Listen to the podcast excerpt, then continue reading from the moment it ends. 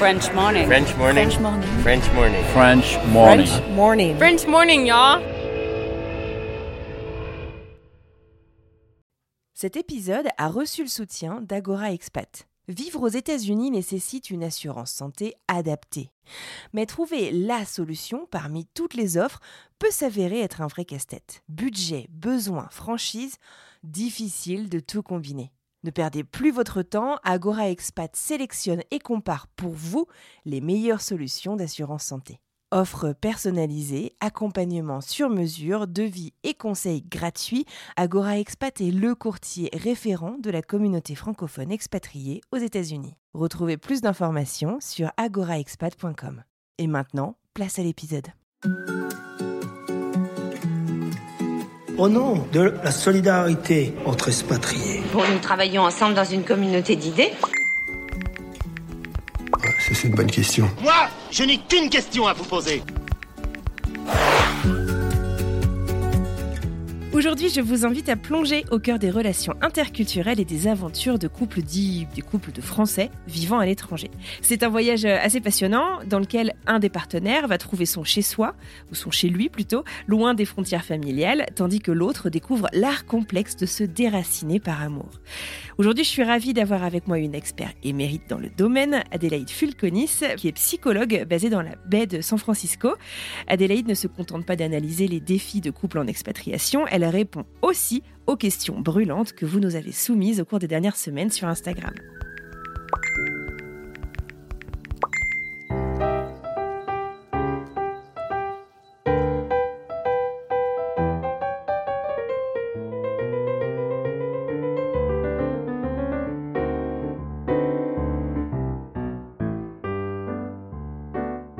Avant de plonger dans notre conversation avec Adélaïde, permettez-moi de partager avec vous quelques statistiques. On a posé donc quelques questions, je vous le disais, sur Instagram, et voici les résultats des sondages. Saviez-vous que 84% des personnes interrogées se trouvent actuellement dans une relation de couple? Parmi eux, 61% ont entrepris leur expatriation en couple, ils sont donc partis à deux, et pour les 39% restants, une aventure solitaire qui réserve parfois de belles surprises avec presque un sur deux qui dit avoir trouvé l'amour à l'étranger. Environ deux tiers de ces aventuriers affirment, et je pense que c'est une statistique qui est très importante à garder en tête, avoir rencontré des difficultés de couple à l'étranger.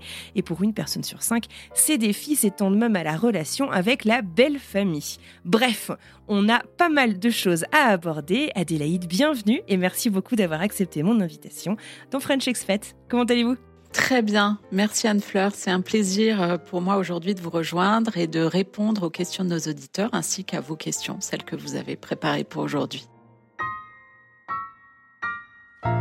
Bonne Saint-Valentin en avance. Écoutez, je vous propose qu'on rentre tout de suite dans le vif du sujet. Euh, j'ai euh, sectionné, j'ai partagé, réparti, pardon, euh, les questions de manière chronologique. On va parler donc de avant l'expatriation, on va parler de une fois qu'on est parti, et on va parler de l'après, qui parfois se termine pas à deux, et aussi du retour. Alors, pour parler du avant, la première question que j'ai pour vous, c'est quels sont les défis les plus courants finalement que les couples multiculturels peuvent rencontrer une fois qu'ils partent en expatriation?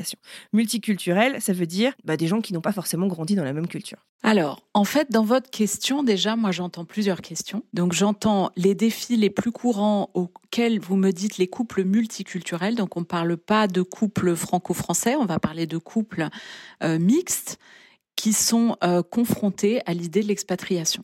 Alors, je dirais qu'en fait, pour moi, la première question, c'est qui décide de partir Comment la conversation est amenée Comment on en discute ensemble Et comment on est honnête, en fait Parce que parfois, la personne qui, entre guillemets, doit s'expatrier ou a la proposition d'expatriation peut ne pas être la plus enthousiaste.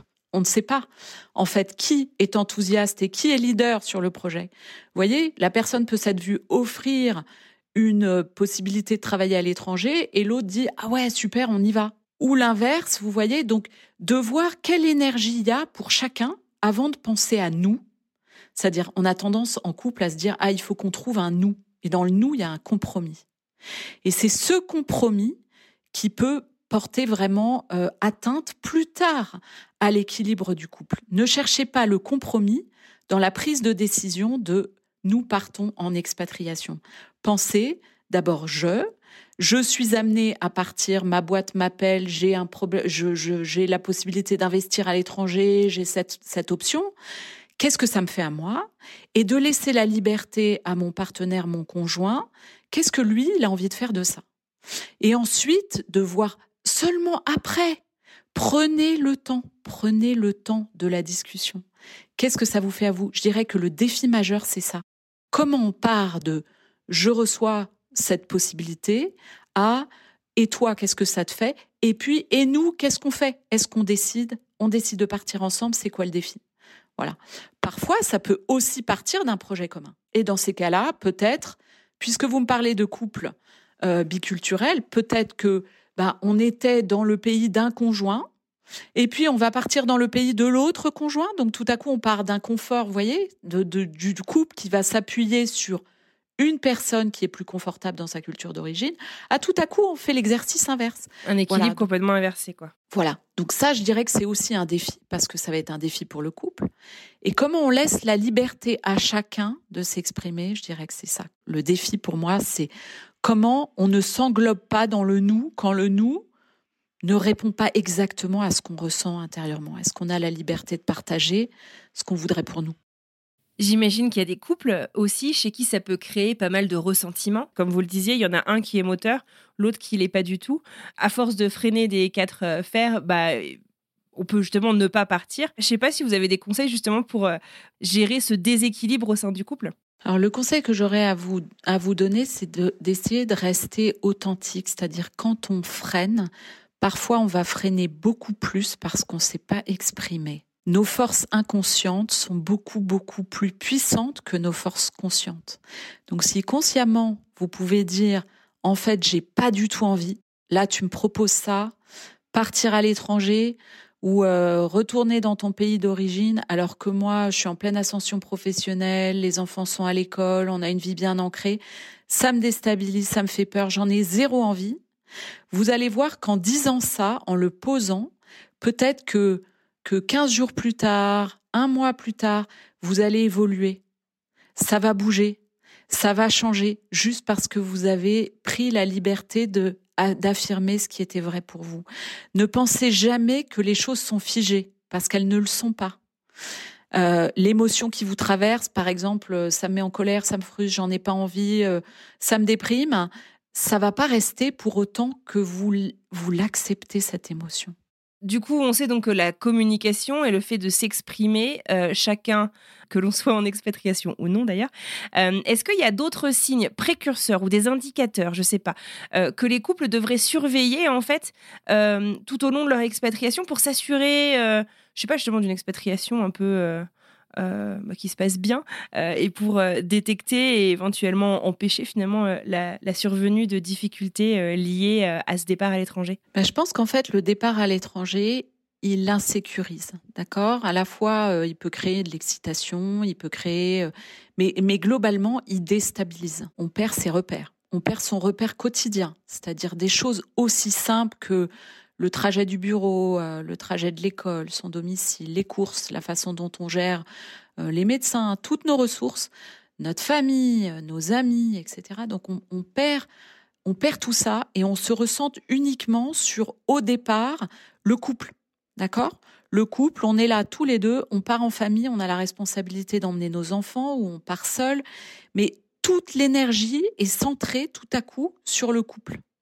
Et parfois, c'est trop. Euh, c'est trop intense.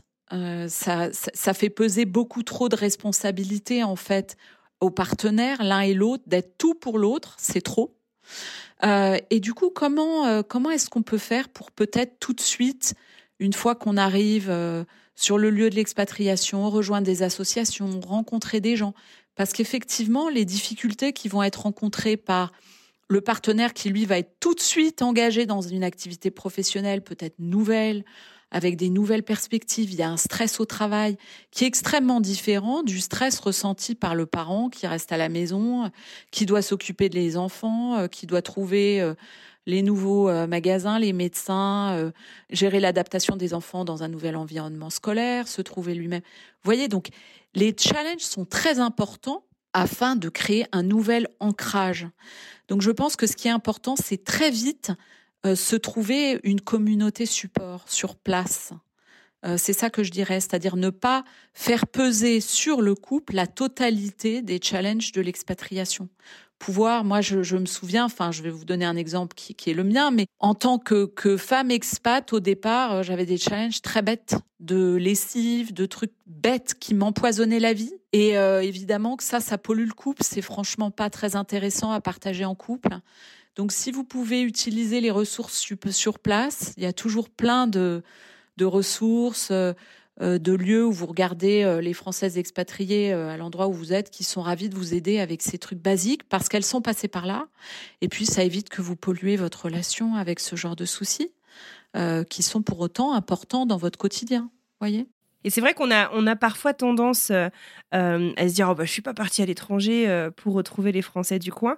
Mais finalement, je trouve que sur la durée, moi, la première, hein, j'étais un peu à me dire ça. mais maintenant, ça fait 15 ans que je vis aux États-Unis. C'est vrai que sur la durée, pour que ça tienne, pour que ça dure, bah, se rattacher en fait, que ce soit à ses racines, que ce soit trouver des réponses à certaines questions. Alors moi, c'était quand je suis devenue maman que je me suis pas mal rapprochée euh, aussi de cette communauté. Bah, ça m'a vachement aidée. Voilà, ça peut. Le mot béquille est peut-être un petit peu, un petit peu péjoratif, mais en tout cas, ça, ça peut vraiment aider euh, à se sentir chez soi et à continuer euh, d'avancer, comme vous le dites, sans polluer son quotidien avec des questions parfois un peu handicapantes. J'ai envie de rebondir sur ce que vous dites parce que effectivement, j'ai parlé d'ancrage, mais en fait, on est en train de se créer une maison ailleurs. Et euh, se créer une maison, euh, bah, c'est pas seulement mon conjoint qui crée la maison. La maison, on la crée avec tout un environnement. Et notre environnement, bah, petit à petit, il faut poser des jalons. Donc, il faut pas avoir peur de prendre des risques. Parfois, euh, d'aller sonner chez le voisin et de lui demander une ressource. Parce que les gens aiment naturellement, en tout cas dans beaucoup de cultures, euh, les gens ont le sens de l'accueil. Et ils aiment bien rendre service, en fait, et ils aiment bien être utiles. Donc si vous arrivez vous vous demandez, bah, euh, comment je peux faire ça ou euh, est-ce que euh, je recherche tel produit, je le trouve pas? Enfin, parfois ça peut donner lieu à des conversations amusantes et c'est une façon de se faire des amis aussi dans sa communauté d'accueil ou dans le dans le lieu où on se trouve. vite rencontrer des gens par des actes tout bêtes de la vie quotidienne.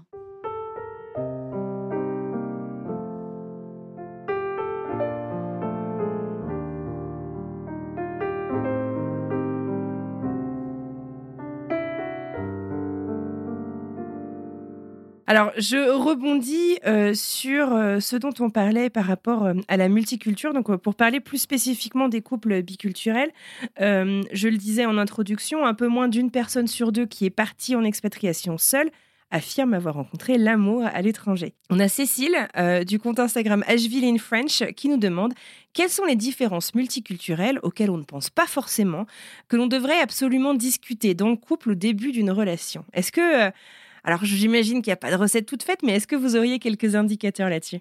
C'est étonnant. Dès que vous posez cette question, en fait, la première chose qui me vient, c'est la question euh, des limites. Alors j'ai envie d'utiliser le mot anglais parce que je trouve qu'il est beaucoup plus juste euh, de boundaries. Et en fait, quand on parle de couple, on parle d'intimité.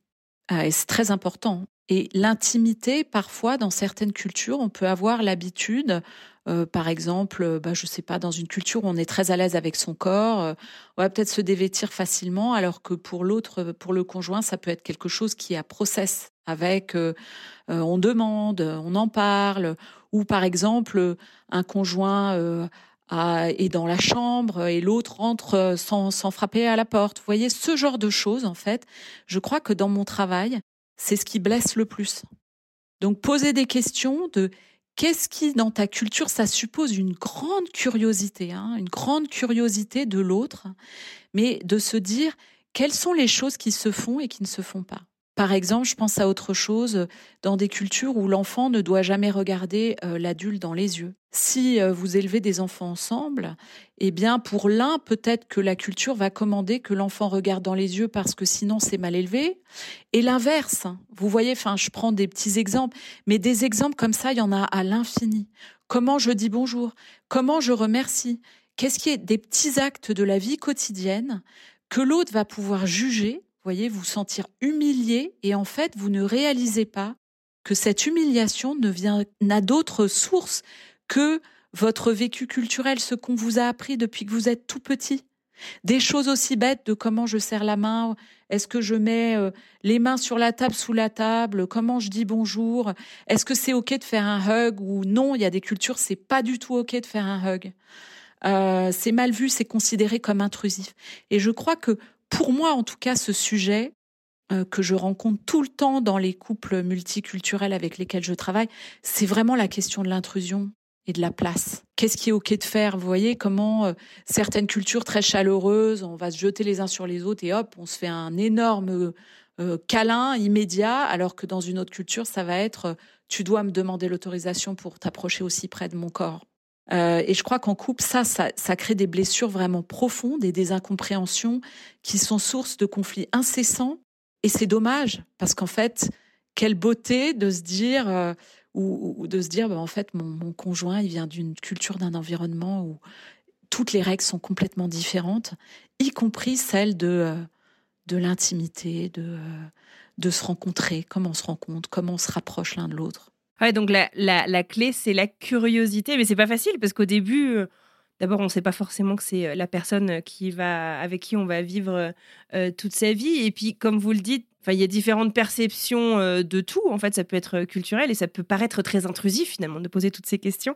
Euh, et puis il y a aussi beaucoup de différences qui peuvent être liées juste à la famille dans laquelle on a grandi. et ça, c'est vrai qu'on soit tous les deux nés en France ou qu'on soit nés l'un au pôle Nord, l'autre au pôle Sud. enfin, j'exagère à peine, mais il y a une grande influence quoi, voilà, de, de la culture familiale dans laquelle on a grandi. Ça, c'est tout à fait vrai. Et donc, on peut dire que déjà, euh, d'ailleurs, dans le, travail de thérapie familiale que je fais, que les personnes soient multiculturelles ou ne le soient pas, on parle toujours de la culture familiale. Et euh, chaque culture familiale est différente.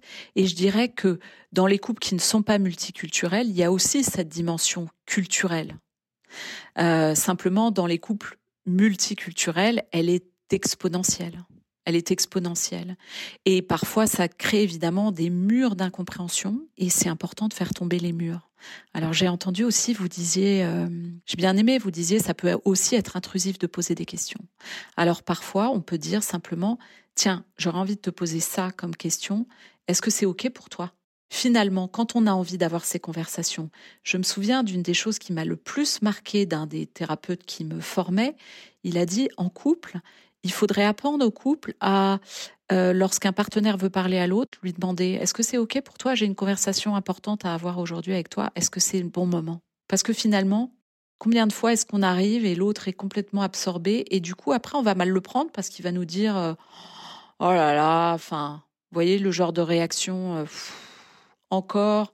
Alors que si on vient en disant écoute, il y a un truc qui me tracasse, j'ai envie de te parler, c'est le bon moment. L'autre se sent invité, c'est comme une invitation. Non, c'est pas le bon moment. Bon, bah, dans ce cas, peut-être que tu peux revenir vers moi quand c'est le bon moment pour toi. Et là, on pourra lui dire, bah, en fait, euh, ça fait trois jours, là, que j'attends. Tu peux peut-être, voyez? Du coup, il y a, quelque chose qui s'amorce, qui permet de dégonfler un peu, euh, et en même temps, euh, de créer un dialogue qui est ouvert à un moment qui est propice pour l'un et pour l'autre.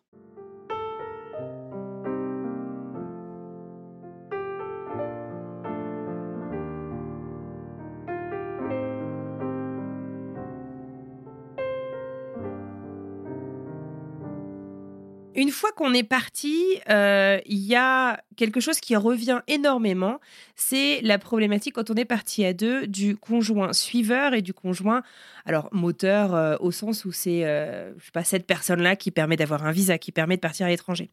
Est-ce que on pourrait parler un petit peu de cette dynamique de, alors je sais pas si ça se dit vraiment en français, mais power dynamics, la dynamique de pouvoir. Comment est-ce que cette dynamique peut changer au sein du couple quand on se retrouve justement dans un nouvel environnement culturel?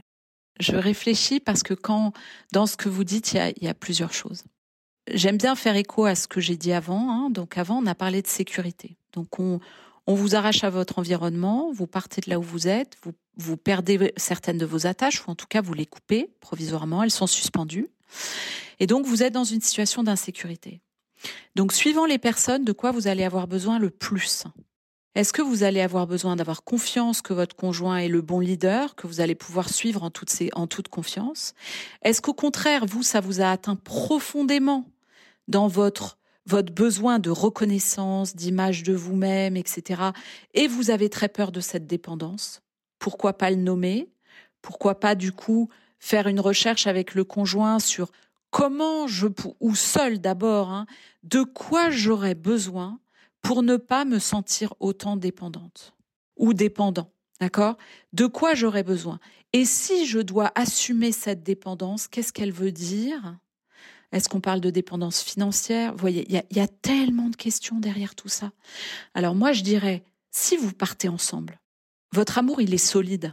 Il faut penser comme ça. C'est important quand je reçois les couples, les premières séances visent à les convaincre que leur amour est solide. Ah ouais, voilà. d'accord. Que leur amour est solide. Alors bien sûr, c'est pas toujours vrai. Hein. Parfois, on, rencontre des couples dont la fracture existe dès le départ.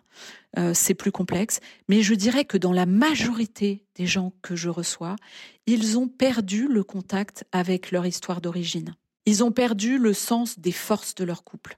Donc se reconnecter avec les forces de son couple pour partir en expatriation, permet de regarder la question de la dépendance très différemment. Alors, est-ce que c'est une dépendance qui se rejoue parce que peut-être qu'elle existait déjà, d'accord, ou les rôles moi, j'étais pas confortable dans mon rôle. J'avais déjà l'impression que j'étais dépendante financièrement ou dépendant financièrement. C'était moi qui m'occupais des tâches subalternes. Ça me plaisait pas vraiment. Peut-être que, au contraire, l'expatriation est une occasion de redéfinir, de dire, bah, en fait, tu vois, ce rôle-là, voilà, c'est une occasion de remettre les choses sur la table. C'est important de ne pas être dans un état où je subis. Si j'ai l'impression que je subis cette expatriation, bah, signal d'alarme là, vite, vite, vite, c'est important d'en parler. Je subis, je vais être dans un état de dépendance. Qu'est-ce que tu attends de moi en fait? Évidemment, si on vous dit bah j'attends de toi que tu gères tous les trucs parce que moi je vais avoir un job d'enfer, donc j'attends de toi que tu gères euh, tous les trucs de la maison, euh, si la personne en question, ça lui convient très bien, mais si ça lui convient pas ou qu'elle se sent pas, euh, vous voyez, de suffisamment de reconnaissance, que tout à coup euh, c'était une personne qui avait un aussi un travail, euh, peut-être un travail avec des aspirations professionnelles importantes, etc. Tout à coup, se sentir arraché de ça, c'est vraiment important que le conjoint le reconnaisse. C'est vraiment important et qu'on définisse une temporalité, peut-être. Moi, je suis prête à te suivre, mais pour deux ans, trois ans, je mets mon job en suspens. Avoir vraiment conscience en couple du sacrifice. Je crois que plutôt que de parler de dépendance, il y a un sacrifice qui est fait dans l'expatriation, que ce soit une vraie prise de conscience pour chacun et pour le couple. Pour que plus tard, on puisse en reparler, qu'on puisse rebasculer, changer la dynamique, inverser. Vous voyez, bah, tu as fait cet effort pour moi, maintenant peut-être moi, je peux mettre ma carrière en suspens ou je peux faire ça pour toi parce que toi aussi tu as envie de te déployer, vous voyez? C'est là où je dirais qu'il peut y avoir un danger si la dépendance est une dépendance répétitive. D'accord. Alors, on n'a pas trop abordé la question de la dépendance financière, mais c'est une question très importante aussi. Euh. Oui, complètement. Ça, ça touche un petit peu à une euh, des questions que une utilisatrice euh, ou un utilisateur, je ne sais pas, de Instagram nous a posé, qui s'appelle Petit Crabe. quand le conjoint ne peut pas travailler à cause du visa, mais ça peut être lié à d'autres choses également, comment ne pas être désœuvré Comment ne pas en vouloir à l'autre Et comment accepter le regard de la société sur sa situation? Parce qu'il y a aussi ça, le jugement autour de nous. Alors là, il y a trois questions, qui sont trois questions très importantes. Hein. Donc c'est moi, ma relation à moi-même et ma relation euh, vis-à-vis de la société. Alors vis-à-vis de moi-même, ça touche très souvent des choses très profondes. Hein. Si euh, est-ce que euh, mon travail est une partie très importante de mon identité? Est-ce que je, je peux voir ou pas la possibilité de me réinventer, de me recréer en dehors d'une activité professionnelle. Pour certaines personnes, c'est une blessure extrêmement douloureuse. Hein, euh, et, ça va être quelque chose sur lequel peut-être il va falloir en couple travailler, il va falloir trouver une place pour en parler. Évitez surtout de mettre le couvercle dessus et invitez-vous profondément à questionner votre conjoint sur qu'est-ce que ça lui fait de lâcher son job et vous reconnaître euh, ben oui, le sacrifice que ça représente, remercier, valoriser. On peut être valorisé différemment, mais souvent en couple on l'oublie et on oublie l'importance de valoriser l'autre même si ces tâches, ça va être bah, d'installer la maison, de créer un environnement agréable pour tout le monde, d'installer les enfants à l'école, etc. Et de se rendre compte du manque que ça représente de perdre son travail ou de perdre cette reconnaissance-là, et peut-être de la recréer différemment. Euh, on voit bien certaines personnes s'engagent de manière euh, très active dans des associations, euh, qu'elles soient des associations de, Français à l'étranger ou d'autres types d'associations. la vie associative peut être riche, ou alors peut-être l'occasion de se former à quelque chose qui nous intéresse, de réaliser un rêve, de peindre, de se mettre, euh, je sais pas, de se mettre à chanter, de faire des choses qu'on aurait, dont on aurait rêvé et qui finalement nous pas du tout, n'étaient pas du tout accessibles dans notre vie d'avant. Donc ça offre un peu la possibilité de se réinventer pour justement ne pas sombrer dans euh, la détresse que et la frustration de perdre quelque chose. Acceptez ce deuil, acceptez ce deuil de votre travail. Ça me fait penser euh, à ce livre de Gary Chapman sur les langages de l'amour, où euh, donc ça peut être de, différentes manières. Et vous le disiez, euh, cette valorisation passe aussi par l'affirmation. Et donc c'est un des langages de l'amour qui sont les mots d'affirmation. Ça peut être le, quality time, ça peut être le service, ça peut être les cadeaux tout court, ça peut être l'amour physique. mais c'est aussi peut-être un truc à explorer en fait. Essayer de comprendre bah, qu'on se dit pas forcément je t'aime de la même manière au sein d'un couple. Euh, et en cas de difficulté aussi, ça peut aider finalement de, de, comprendre vraiment ce dont a besoin euh, bah, l'autre personne. En fait, vous le, vous le dites très bien, Anne-Fleur, c'est un vrai défi pour euh, comprendre quel est le langage de notre conjoint, en fait. de quoi il a besoin quand quelque chose de fondamental lui manque? Puisqu'en fait, c'est quelque chose de fondateur, le travail, c'est fondamental pour, pour beaucoup de personnes, hein, c'est là où il se réalise. et donc, quand ça manque, bah, c'est une occasion pour le conjoint de venir euh, dire son amour en fait.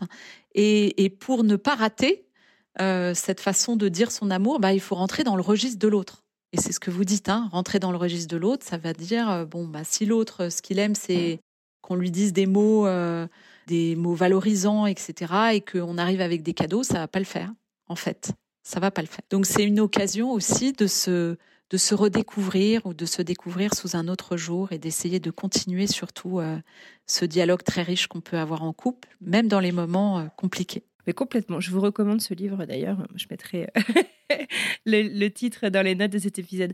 On a beaucoup de questions euh, sur ce déséquilibre, en fait. Voilà, quand euh, on a quelqu'un qui est suiveur et l'autre qui ne l'est pas, euh, ce déséquilibre qui se forme au sein du couple. Je vais vous poser quelques questions. Vous, allez voir, ça se, ça se recoupe et puis on peut approfondir ensemble à nouveau. On a Clara qui nous parle donc du fait d'être épouse suiveuse. Elle nous parle de cette dépendance, comment accepter d'être dépendant. On en a parlé un petit peu. On a Adeva euh, qui nous demande comment faire pour que celui qui suit, quand il n'est pas bilingue, il y a aussi cette question de la langue, euh, s'épanouisse. Alors c'est peut-être une autre forme de dépendance justement par rapport à la langue. Euh, on a Marie Lost in Singapore. J'imagine qu'elle s'appelle Marie. Comment trouver un équilibre pour le conjoint suiveur qui a quitté son emploi et repart de zéro? On a Eco Expat de l'île Maurice euh, qui nous demande comment gérer l'évolution personnelle liée à l'expatriation quand le, couple, lui, n'évolue pas. Peut-être qu'on peut, s'arrêter peut-être un petit peu sur, euh, sur celle-ci. Ok, alors c'est dans cette question-là, euh, déjà, quand le couple n'évolue pas, je me demande si derrière ça, il n'y a pas quand mon conjoint n'évolue pas, c'est-à-dire que moi, je me retrouve face à une difficulté, je me sens en état de dépendance, c'est peut-être quelque chose de nouveau pour moi, et beaucoup de personnes le vivent mal. Euh, on est dans un monde qui nous demande tout le temps d'être indépendant, en fait. Et plus le monde évolue, plus le monde s'accélère, plus on doit être indépendant. Et c'est ce qui est valorisé par notre société. Hein. Euh, c'est valorisé d'être indépendant, d'être débrouillard, d'être regardé face à face au net, face à tout ce que tout ce qu'on doit faire comme tâches quotidiennes, les tâches qui s'accélèrent, on doit être de plus en plus indépendant. Et donc accepter, reconnaître cet état de dépendance et ce qu'il nous fait, je dirais en premier lieu, interrogez-vous sur qu'est-ce que ça vous fait. Euh, parce que pour chaque personne, ça va être différent. Euh, peut-être ça vous met dans un état d'impuissance. Peut-être au contraire, ça vous met dans une boulimie d'activité qui vont vous nourrir ou pas. Euh, peut-être euh, ça vous ça vous plonge dans un stress énormément de stress. Euh, peut-être, euh, peut-être vous allez euh, sentir accélérer votre dépendance vis-à-vis de votre conjoint, c'est-à-dire une dépendance affective également. Ou alors, au contraire, vous allez vouloir vous débrouiller tout seul et ça va vous éloigner de votre conjoint, comme si vous étiez puni en fait et qu'il faut que vous vous débrouillez tout seul. Vous voyez, donc c'est important de vous interroger d'abord sur qu'est-ce que ça vous fait à vous avant d'incriminer directement votre conjoint, il ne me regarde pas, il a rien compris, il voit pas ce que je fais pour lui, etc. Ce qui est la tendance générale, on fait tout ça, hein, on fait tout ça. En couple, la première chose qu'on fait, c'est de se dire que tous nos problèmes viennent de l'autre. Euh, posez-vous la question d'abord, qu'est-ce que ça me fait à moi? Et puis ensuite, si mon couple n'évolue pas, est-ce que j'ai pu dire, est-ce que j'ai pu prendre le risque de dire déjà ce que cette expatriation me faisait vivre? Mon incompétence, est-ce que ça questionne mon incompétence? Par exemple, on parle de la langue, hein, on parlait de la langue. Je parle pas, je peux pas communiquer, je me sens isolée. Cet isolement, est-ce que j'en suis honteuse ou en fait je peux en parler? Parce qu'en fait, tous les expats le vivent, l'isolement au départ. Moi, je me souviens d'être arrivée, j'avais cinq enfants et euh, bah, je connaissais pas une seule personne, pas une. Euh, tout était un challenge et dans le pays où j'étais, j'avais le droit j'avais absolument pas le droit d'être libre à aucun moment. Je devais avoir mes enfants accrochés à moi tout le temps. Donc c'était euh, bah, un sacré challenge. Et donc au début, euh, ben beaucoup de peur, hein, en fait, beaucoup de peur de se dire euh, est-ce que je peux demander, est-ce que je vais pas avoir l'air bête, est-ce que là ma voisine pourrait me garder mes enfants quelques heures pour que je puisse aller faire mes courses? Enfin, des choses de base. Mais je dirais que interrogez-vous sur ce que ça vous fait à vous et vous dire en fait ma peur, mes angoisses, mon incertitude, euh, ma dépendance, quel impact ça a sur mon conjoint? Est-ce que mon conjoint, il prend un plaisir à ce que je sois dépendante? Il adore ça, en fait. Ou est-ce qu'au contraire, euh, ça le gonfle hein, Parce que ça change complètement la dynamique du couple? Donc, la certitude, c'est que votre dynamique de couple, elle va changer. Elle va être affectée. Ne prenez pas ombrage, n'ayez pas honte. Dites-vous simplement en quoi ça a changé. Faites un état des lieux et partagez votre état des lieux avec votre conjoint. Dire, tu te rends compte en fait, voilà, j'étais hyper indépendante, euh, socialement je me sentais libre, j'avais tout mon groupe d'amis, etc. Et là je me retrouve à tes crochets, j'ai un peu l'impression d'être comme une morula accrochée à toi. Comment on peut faire pour sortir de ça? Ça va être quoi les premiers pas? Peut-être y réfléchir ensemble.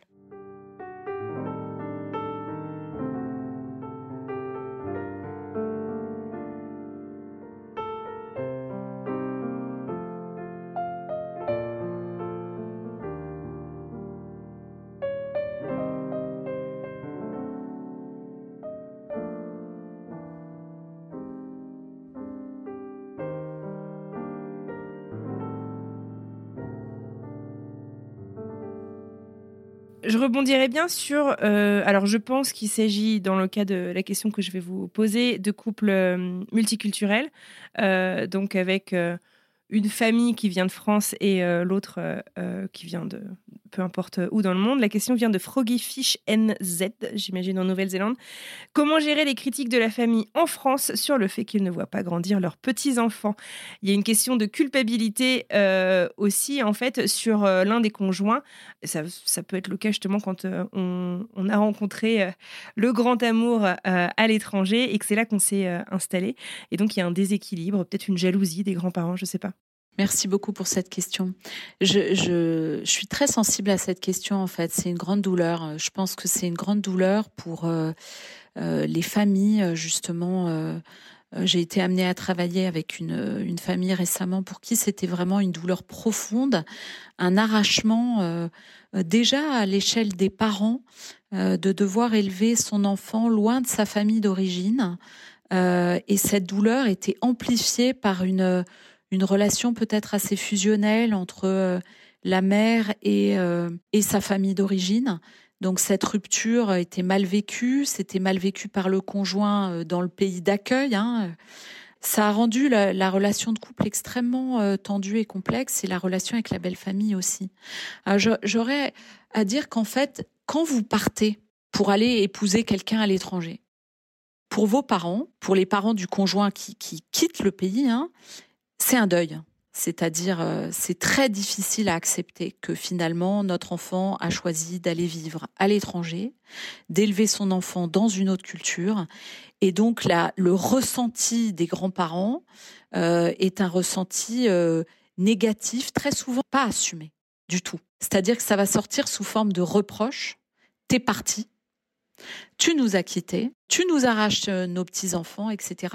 Ce qui crée une dynamique qui est blessante pour tout le monde et qui règle rien, qui règle rien du tout.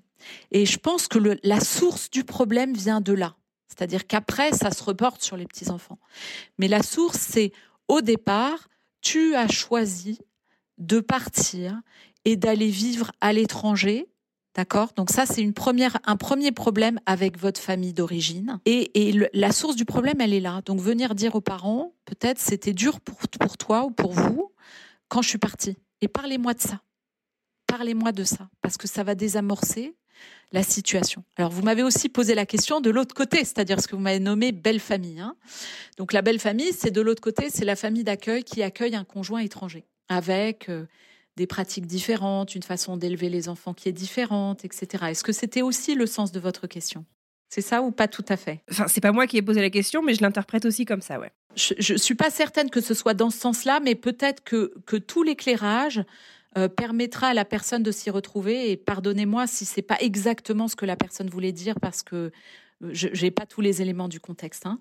Et je voudrais toujours dire à chacun que si vous vous sentez pas reconnu dans ce que je dis, euh, je, ne donne pas de vérité, j'assène pas de vérité. Et à chaque fois que je rencontre quelqu'un, j'ai vraiment à cœur d'aller précisément là où la personne se sent blessée. Chaque personne a un vécu, une histoire différente. Et donc, je veux respecter tous les vécus de chacun. Et je peux pas tous les englober dans mes réponses.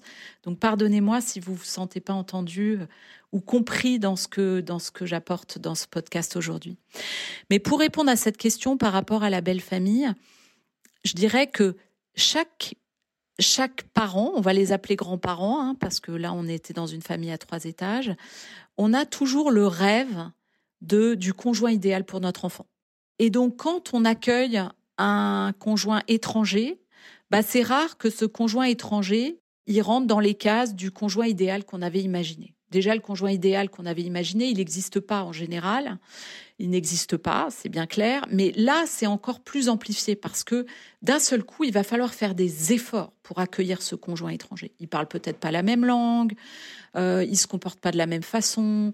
Il arrive chez vous. Euh, vous, vous avez l'habitude peut-être d'avoir des longs déjeuners à table. Lui, c'est le truc qu'il insupporte. Ça se fait pas dans sa culture. Euh, chez lui, on ouvre le frigo et on sert. Vous voyez, toutes sortes de choses qui peuvent être fondamentalement différentes, qui vont heurter.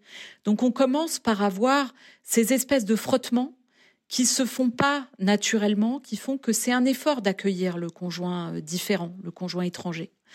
Et ça se reporte après sur les petits enfants. Donc, non seulement on peut être privé de voir ses petits-enfants régulièrement, mais en plus, on attribue finalement peut-être euh, les, mauvais comportements de cet enfant, euh, le fait que d'un point de vue éducatif, on s'y retrouve pas en tant que grands-parents. On voit cet enfant grandir et il nous ressemble pas. Il ressemble pas aux autres petits enfants qu'on peut avoir et on se dit ah ça y est, c'est la faute du conjoint étranger qui lui il a rien compris. C'est pas comme ça qu'on élève des enfants. Et là partent en spirale des jugements qui sont extrêmement blessants en fait, plutôt que d'accueillir ce conjoint étranger qui lui fait avec sa culture d'origine et euh, a au contraire beaucoup à apporter. On parle beaucoup des questions de diversité aujourd'hui et c'est une chance pour ces petits enfants d'être euh, le fruit de cultures différentes. Donc encore une fois, j'aurais envie de vous dire mon mot favori, soyez curieux, posez des questions interrogez-vous sur qu'est-ce qui fait finalement qu'on a appris à mes petits-enfants à ouvrir le frigo et qu'est-ce qui fait que ces petits-enfants, s'ils sont loin de moi et que ça me manque, mais pourquoi pas sauter dans l'avion et aller passer plus de temps avec eux? Pourquoi pas proposer des choses plutôt que de se retrouver dans oh je les vois jamais, oh ils me manquent, oh c'est des petits enfants élevés loin de moi, etc. Mais si vous avez ce désir derrière votre frustration, il y a ce grand désir de voir vos petits enfants, mais profitez-en allez proposer au couple en question de, de les prendre pendant huit jours pour qu'ils puissent partir en amoureux. Vous ferez un cadeau merveilleux au, couple euh, de, de, vos enfants. Et puis les petits-enfants euh, se feront une joie de vous, de vous découvrir en tant que grands-parents. Ne restez pas assis dans vos frustrations.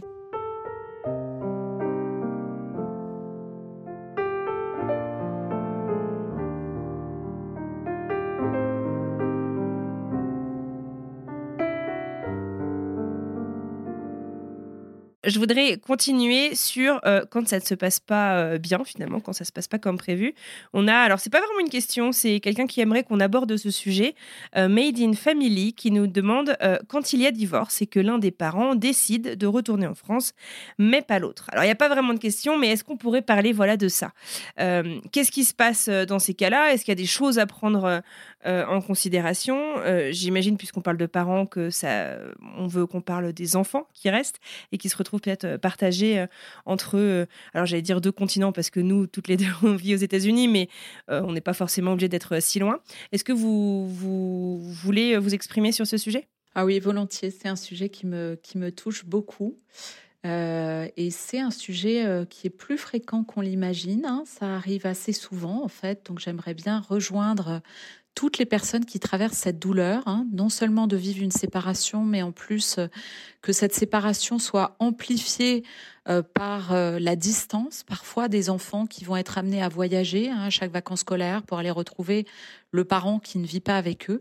Et c'est pas toujours, c'est pas toujours le parent masculin. Je voudrais le souligner et je mon cœur va directement aux mamans qui peuvent être aussi séparées de leurs enfants pour des raisons professionnelles ou pour d'autres raisons. Euh, ça n'est pas toujours attribué à l'homme, pas toujours. Euh, et en fait, euh, ben, je dirais que quel que soit, oui, essayez de, de, autant que vous pouvez, de garder vos ressources, c'est-à-dire Pensez quand vous vivez cette douleur qui est amplifiée par la distance, par euh, une double séparation, essayez de penser à qui sont vos personnes ressources, à qui vous allez pouvoir en parler, euh, essayez de trouver une place pour parler de ce que vous vivez sans jugement, ce qui va être difficile parce que les jugements vont bon train quand on a été expatrié. Souvent, on nous dit oh, c'était les gens sont jaloux de votre expatriation, euh, se disent oh là là, c'est merveilleux, tu vis quelque chose d'extraordinaire. Et quand vous revenez en France avec le divorce, euh, la séparation, les enfants à distance, vous revenez avec un lourd poids et vous vous sentez souvent pas si bien accueilli ou alors victimisé ce qui est peut-être pas non plus la place que vous voulez avoir. Vous n'avez pas envie d'être euh, dans cette place où on vous victimise. Donc essayez de trouver, même si vous avez deux, trois amis qui vous écoutent, prenez vraiment et, n'hésitez pas à défendre cette place qui est juste ce que vous avez à dire. Alors, j'ai encore autre chose à vous dire sur ce sujet. Pour les enfants, si vous êtes séparés de vos enfants et qui sont loin de vous, je peux vous assurer que la relation n'est pas foutue loin de là, et que vous pouvez, de manière assez merveilleuse, grâce à tous nos outils Internet, garder un contact avec vos enfants, surtout garder le contact d'une façon simple. C'est-à-dire, imaginez que peut-être tous les jours, ou un jour sur deux, même si c'est une minute ou deux, vous allez laisser un petit message à votre enfant. Rien que ça, je peux vous assurer que même si au départ l'enfant vous en veut à mort, petit à petit, il reconnaîtra votre présence. Ne lâchez pas. Essayez de vous intéresser. Si vous appelez que votre enfant, euh, il vous dit ah non pas là maintenant, euh, papa ou maman, parce que là je suis occupée, je suis en train de jouer. Dites-lui bah ok très bien, je voulais juste te laisser un petit message, je t'embrasse, amuse-toi bien. Et continuez. Ne lâchez pas. Ne vous dites pas que votre enfant vous ignore, que ne le prenez pas personnellement. Revenez, revenez sans cesse. Votre enfant, à un moment donné, ça fera le déclic. N'abandonnez pas, surtout n'abandonnez pas, ne vous ne rajoutez pas à la douleur de la séparation euh, de vivre une séparation encore plus violente. Et je peux vous assurer que j'ai des exemples dans ma clientèle assez merveilleux de parents qui ont réussi à construire des relations extraordinaires avec leurs enfants à des milliers de kilomètres.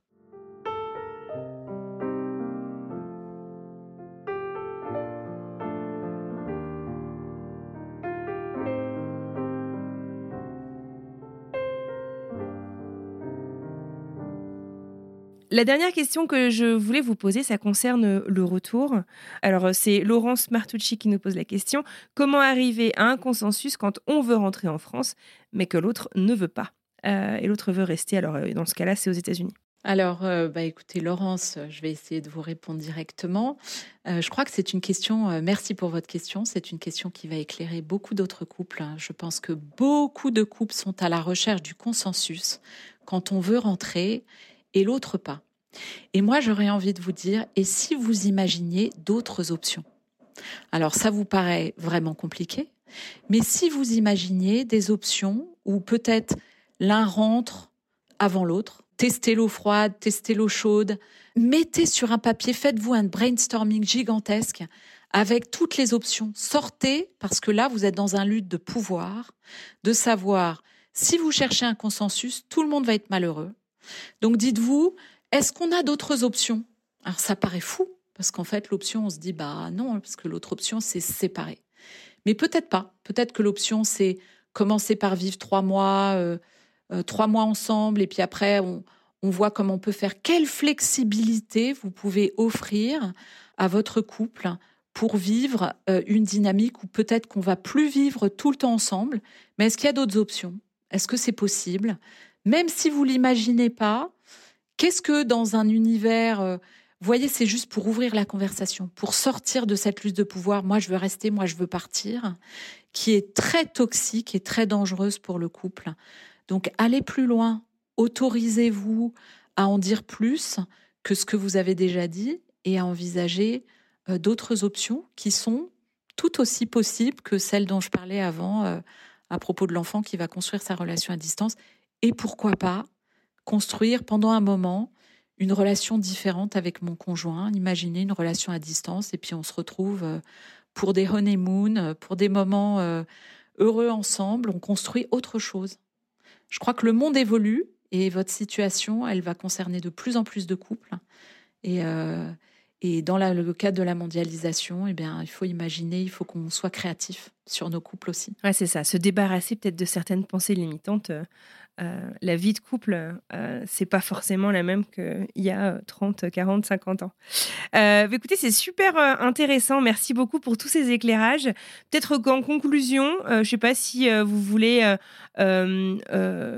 récapituler en quelques mots les conseils que vous donneriez à des, à des couples qui s'apprêtent à entreprendre une expatriation afin de minimiser les conflits potentiels qui seraient liés. Alors, on parle de différences culturelles, à la distance, au déracinement, au déséquilibre. Euh, est-ce que voilà, vous voulez euh, euh, résumer en quelques conseils? Volontiers, volontiers. Alors en fait, en quelques conseils, j'aurais envie de vous dire, vous savez, comme en couple, on se, on s'engage pas qu'une fois, on s'engage plusieurs fois, on s'engage de multiples fois. Donc bien sûr, on pense à l'engagement le jour où on décide d'avoir un enfant, le jour où on... Mais tous les projets qu'on construit en couple, c'est l'occasion de se réinventer.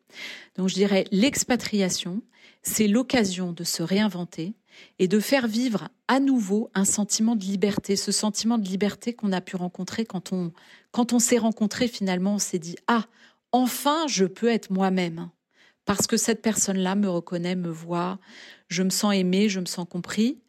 Euh, et pardonnez-moi pour ceux qui ne se retrouvent pas euh, encore une fois dans cette euh, dans cette expression de ce que peut être un couple.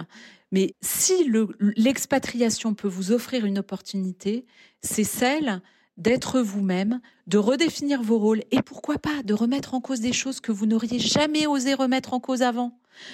Cette fonction-là que j'ai toujours eue dans mon couple, euh, par exemple la gestion des finances ou par exemple aller chercher les enfants à l'école tous les soirs, je veux plus l'avoir.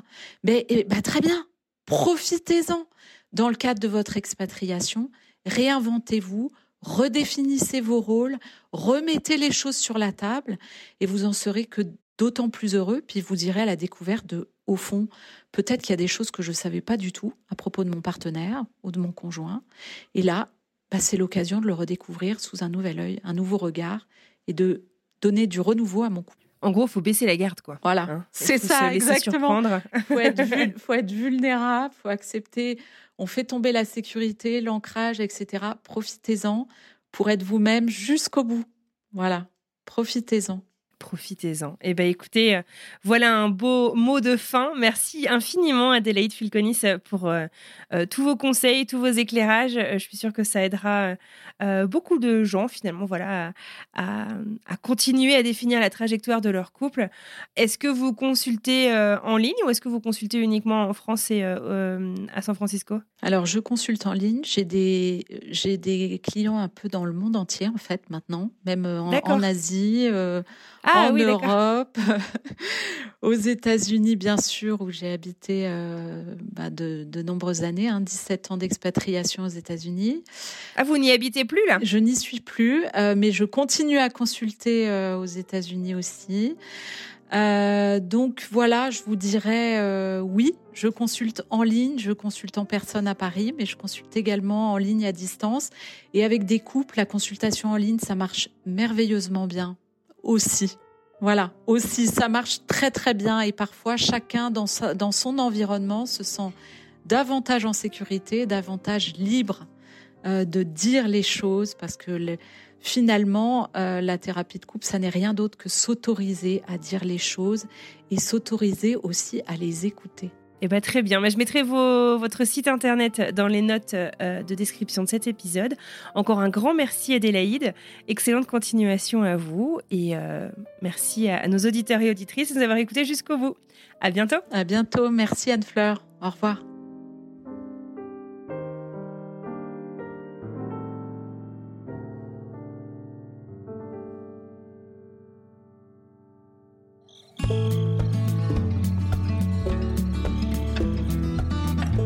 Et voilà, c'est terminé pour aujourd'hui. J'adresse un immense merci à Adélaïde Fulconis pour tous ces éclairages que j'espère qu'ils auront été utiles pour vous. Si vous souhaitez retrouver les références euh, dont on parle euh, dans cet épisode et le site internet du cabinet d'Adélaïde, rendez-vous dans les notes de description de cet épisode, vous devriez y retrouver tout ce que vous voulez. Il s'agit du premier épisode euh, expert de cette année 2024. S'il y a d'autres thématiques, des questions que vous avez, des choses qui vous intéressent, ou si vous-même vous pensez pouvoir être expert d'une thématique qui pourrait intéresser nos auditeurs, n'hésitez pas à nous écrire directement. Vous pouvez m'écrire sur mon mail af a n d r l e at frenchmorning.com. La semaine prochaine, on prend la direction de New York en compagnie d'un certain Tristan.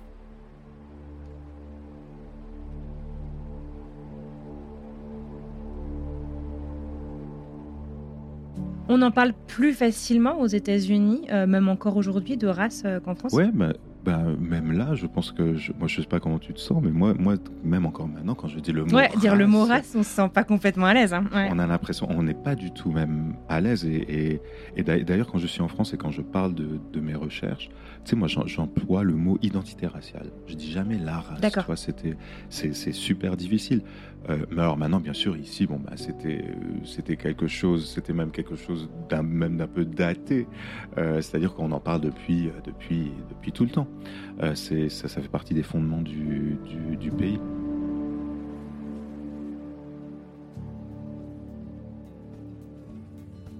Il ne me reste plus qu'à vous souhaiter une merveilleuse fin de journée, une très belle fin de semaine, et je vous dis donc à mardi pour une nouvelle histoire. À bientôt.